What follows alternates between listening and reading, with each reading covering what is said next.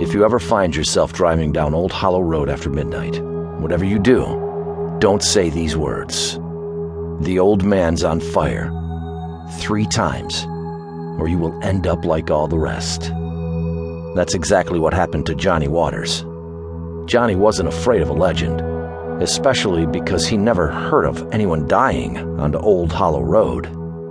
Johnny's grandfather told him that there was an old man that lived in the woods across from Old Hollow Road. Legend has it that a group of young teenagers had been drinking heavily and decided to play a prank on the old man.